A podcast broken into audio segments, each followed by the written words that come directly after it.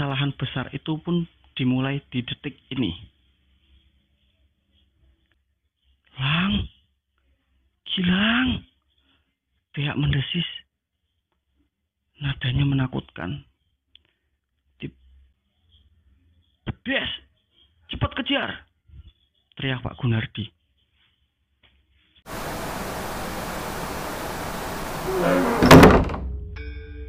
Hai semua, gimana kabar kalian hari ini? Semoga hari-hari kalian selalu dalam keadaan yang menyenangkan. Dan semoga kalian semua selalu dalam keadaan sehat walafiat. Selamat datang di channel Aksara Sungsang. Dengan saya Dana akan menghadirkan kisah-kisah menarik, kisah-kisah horor, dan kisah urban legend di sekitar kalian semua. Kali ini saya akan menceritakan sebuah pengalaman yang dialami oleh mahasiswa-mahasiswa yang sedang melakukan kuliah kerja nyata atau K K N. Nah, nama mahasiswanya ini ada Gilang, Dea, Opi, Sarah, Rafael, Iwan, dan Simon. Dan kisah bermula saat Gilang dan Dea melakukan kesalahan, yaitu mereka memasuki sebuah dusun yang ada di dalam hutan. Padahal dari kepala desa sudah memberikan wanti-wanti untuk tidak masuk ke sana. Seperti apa ceritanya? Kita langsung saja. Selamat mendengarkan. Dan ini dimulai ketika mereka berdua sudah ada di depan gerbang dusun yang terpencil. Dusun ini terkurung hutan jati yang teramat luas. Begitu terpencil, terkucil, dan terisolasi. Entah dia tidak tahu apakah dusun ini benar-benar terisolasi atau sebenarnya dusun inilah yang mengisolasikan diri dari dunia luar. Bahkan ketika di depan gerbang masuknya, dia seakan tak percaya kalau masih ada pemukiman penduduk di tengah hutan jati. Apalagi dengan jalan sempit berbatu sebagai satu-satunya jalan keluar masuk desa. Dia tidak bisa membayangkan gimana kalau hujan turun, bagaimana warganya beraktivitas atau setidaknya menjalankan roda perekonomian mereka. Mereka pun masuk ke gerbang desa yang tampak begitu lapuk dan seperti tak terawat sama sekali. Cat warna merah mulai mengelupas di sana sini. Dan bahkan bentuknya sudah tidak lagi tegap. Seakan-akan ada angin dikit saja roboh gerbangnya. Iki dewe arep nyandi, Gil, tanya Deak kepada Gilang. Deak cemas, entah kenapa, seakan-akan membuatnya terancam dan jantungnya berdetak terus dengan kencang. Wes, kowe meneng wae. Mengko yen ora ditakoni, ora usah ngomong opo-opo, jawab Gilang. Gerbang desa makin jauh. Dia mencoba mengalihkan rasa cemasnya dengan memasang mata dan memperhatikan pemandangan di sekitar. Tepat setelah masuk melewati gerbang desa, jalanan yang tadinya batu dan tanah berubah jadi plesteran semen. Hamparan kebun jagung terhampar di kanan kiri, tapi tak kelihatan satupun warga yang nampak berkebun atau mengurus kebun jagung mereka. Benar-benar sunyi dan hening. Sekitar dua ratus meter di depan, rumah pertama mulai terlihat. Kemudian disusul dengan deretan rumah-rumah lain. yang ternyata memiliki deretan rumah bahkan lebih bagus dibandingkan desa yang dekat dengan jalan raya. Dengan rumah di dusun itu semuanya sudah ditembok batu bata, dan bahkan halaman depannya itu cukup buat memarkirkan dua mobil sekaligus loh. Hanya saja setiap dia menganggukkan kepala kepada setiap warga yang dia temukan sedang duduk di depan atau sedang berjalan, seakan warga tersebut merasa terancam atau merasa risih dengan kedatangan Deak dan Gilang. Akhirnya Deak mencoba tidak peduli dan tidak menyapa lagi. Dia memutuskan berhenti bersikap ramah dan mengalihkan pandangannya ke depan. Namun, tepat di depan sebuah rumah joglo yang paling besar, Deak melongo saat Gilang tiba-tiba mematikan motornya dan menoleh kepada Deak. "Ayo turun, kita sudah sampai di rumah kepala dusun." Sedang di depan rumah joglo itu sudah ada lelaki paruh baya menggunakan peci hitam dan baju putih. Tangannya itu bersilang ke belakang dan tersenyum kepada mereka berdua, seolah-olah sudah menanti kedatangan mereka berdua. Nama orang itu adalah Pak Gunardi, kepala dusun.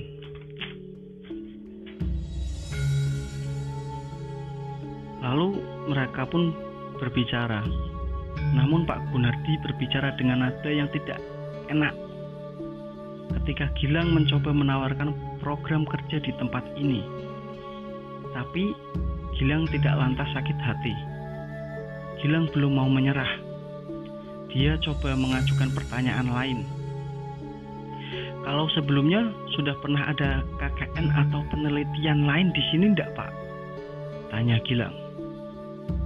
Pertanyaan ini adalah pembuka dari pertanyaan-pertanyaan lain yang sebenarnya dia cari di dusun ini, karena sebenarnya basa-basi tentang program kerja K K N itu hanya omong kosong.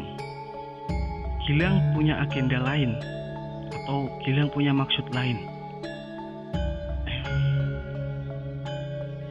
"Tidak pernah ada, Mas," Pak Gunardi menjawab tegas. Pak Gunardi berbohong. Di detik itu Gilang langsung tahu bahwa Pak Gunardi sedang berdusta. Sekilas garis muka kepala dusun ini berubah sedikit mengeras. Hanya seberapa detik sebelum dia berusaha untuk kembali ramah. "Lagi pula, arep gawe program opo di sini, Dek? Ini cuma dusun kecil. Tidak ada apa-apa di sini. Tidak ada yang bisa diteliti." Pak Gunardi menjawab sambil terkekeh. "Tidak ada apa-apa. Yakin?" Gilang membatin dalam hati. Nyaris bersamaan, suara bising sepeda motor terdengar mendekat. Perhatian Gilang langsung teralih. Dia arahkan pandangannya ke halaman depan. Tak lama, motor itu berhenti di sana. Seorang laki-laki muda memboncengkan lelaki lain yang jauh lebih tua, bahkan lebih tua dari Pak Gunardi ini. Hanya saja langkah mereka terhenti tepat di samping motor Gilang. Seakan mereka berdua tak menduga bahwa sedang ada tamu di rumah Pak Gunardi ini. Dia berbisik pelan kepada Gilang. Suaranya terdengar seperti orang ketakutan. "Mending awak dhewe ndang pamit wae, Gil. Mungkin memang sudah saatnya pulang," batin Gilang. Nyaris Gilang bangkit dari duduknya dan berpamitan. ketika tiba-tiba kakek itu maju beberapa langkah, menghujamkan pandangan tajam ke arah Gilang dengan mata keriputnya. Yang bikin aneh, Gilang ini merasa goyah langsung, seperti tertekan, apalagi ketika melihat penampilan orang tua tersebut, pakai belangkon hitam dan baju surjan lengan panjang, lalu jenggot putih panjang tak terurus, serta teken atau tongkat yang ada di genggaman tangan kanan kakek tua itu. Sopo bocah-bocah iki? Suaranya besar, tebal, dan intonasinya menggambarkan jelas bahwa orang ini sangat tegas dan menandakan bahwa kakek ini, siapapun dia, tidak begitu berkenan ada Gilang dan Dea di sana. Dan ketika Gilang melihat ke Pak Gunardi, tiba-tiba Pak Gunardi berdiri sambil nunduk. Namung tamu kung, sekedap malih sampun badhe wangsul. Pak Gunardi melirik tajam ke arah Gilang. Dia sadar diri, bangkit dan lalu langsung berpamitan. Dia tarik tangan dia dan langsung pergi menuju motornya.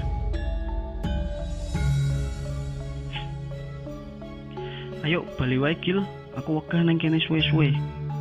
Dia bahkan sudah mau menangis di belakang. Tapi Gilang tidak peduli. Pikirannya dipenuhi oleh hal-hal lain. Kadus kuwi ngapusi, desisnya tajam.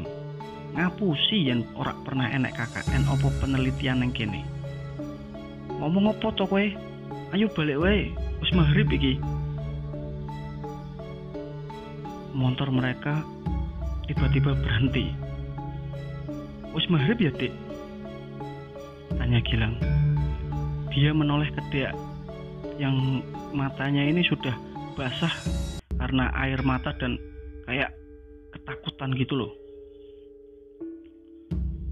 Tapi kok ora enek suara aja nang kene? Ya toh?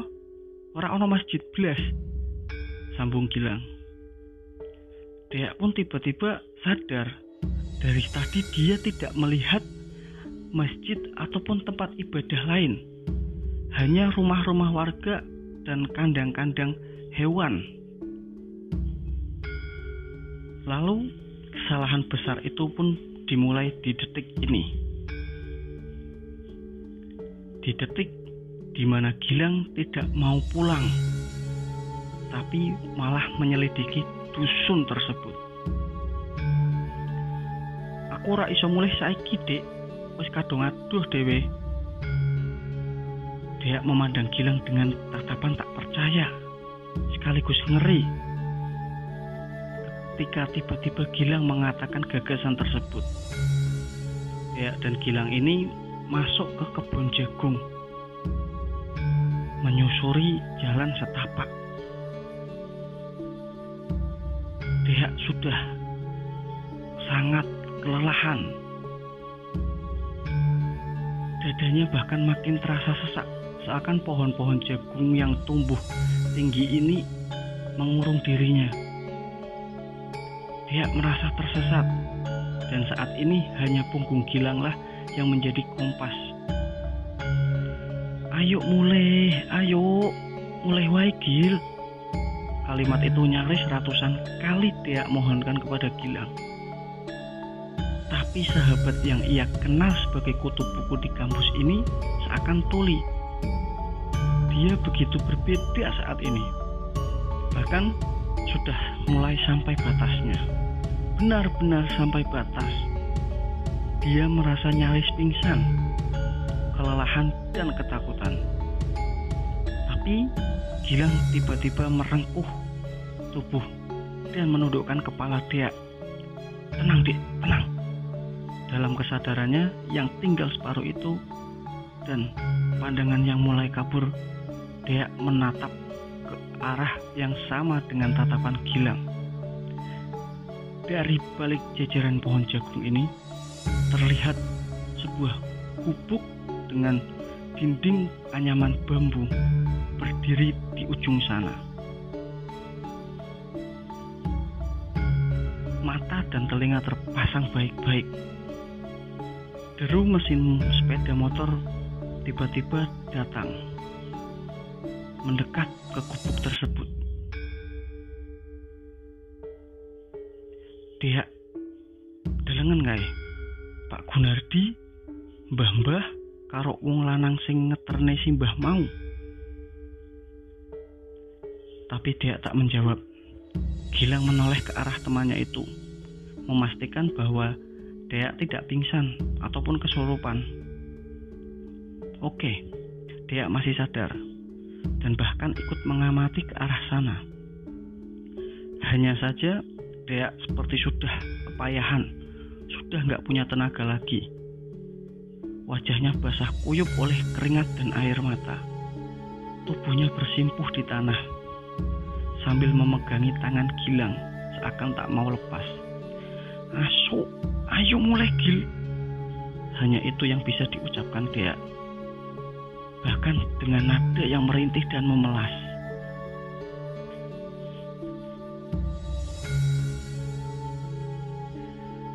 Bentar dek, bentar lagi. Gilang masih keras kepala.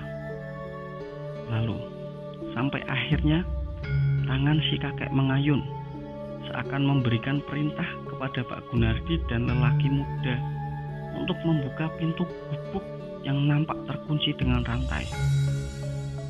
Jantung Gilang berdegup dengan kencang. Apa yang ada di dalam sana? Apa yang ada di dalam gubuk itu? Kenapa gubuk itu sengaja dikunci dan dibangun jauh dari pemukiman warga? Lang, Gilang, dia mendesis. Nadanya menakutkan, oleh panik. Takut dia ini kesurupan. Tapi tidak. Mata dia ini melotot, jari telunjuknya menunjuk ke depan, dan Gilang pun ikuti arah yang ditunjuk oleh dia tersebut. Dan di sana, di dalam gubuk itu terlihat seorang wanita muda dengan rambut acak-acakan dan tanpa sehelai benang pun, telanjang bulat dengan dada atau payudara yang sudah kendor, kakinya mengangkang, dan yang bikin mereka kaget, kakinya itu dipasung.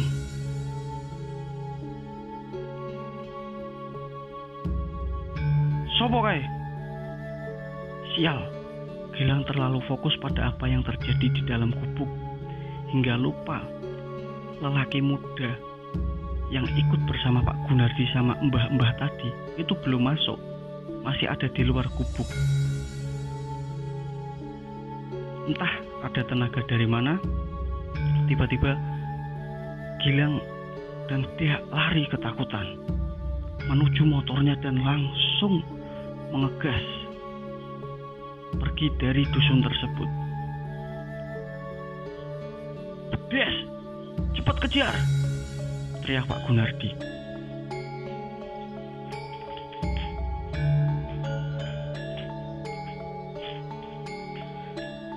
Cepat kejar! Perintah Mbah Gondo. Jadi kakek-kakek yang tadi misterius itu namanya Mbah Gondo, dan pemuda yang dia perintah itu bernama Sarmin. Nah, si Sarmin ini adalah nanti akan menceritakan siapa wanita tersebut dan apa yang terjadi sampai wanita itu dikunci di dalam gubuk. Jadi sampai sini saja. Untuk yang masih penasaran, silahkan klik subscribe dan jangan lupa nyalakan loncengnya, agar kalian tidak ketinggalan video-video selanjutnya dan tidak ketinggalan kisah ini, karena percayalah kisah ini sangat-sangat seru. Sebagai bocoran saja akan saya jelaskan.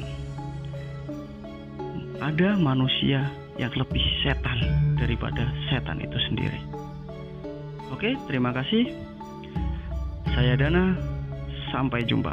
Bye.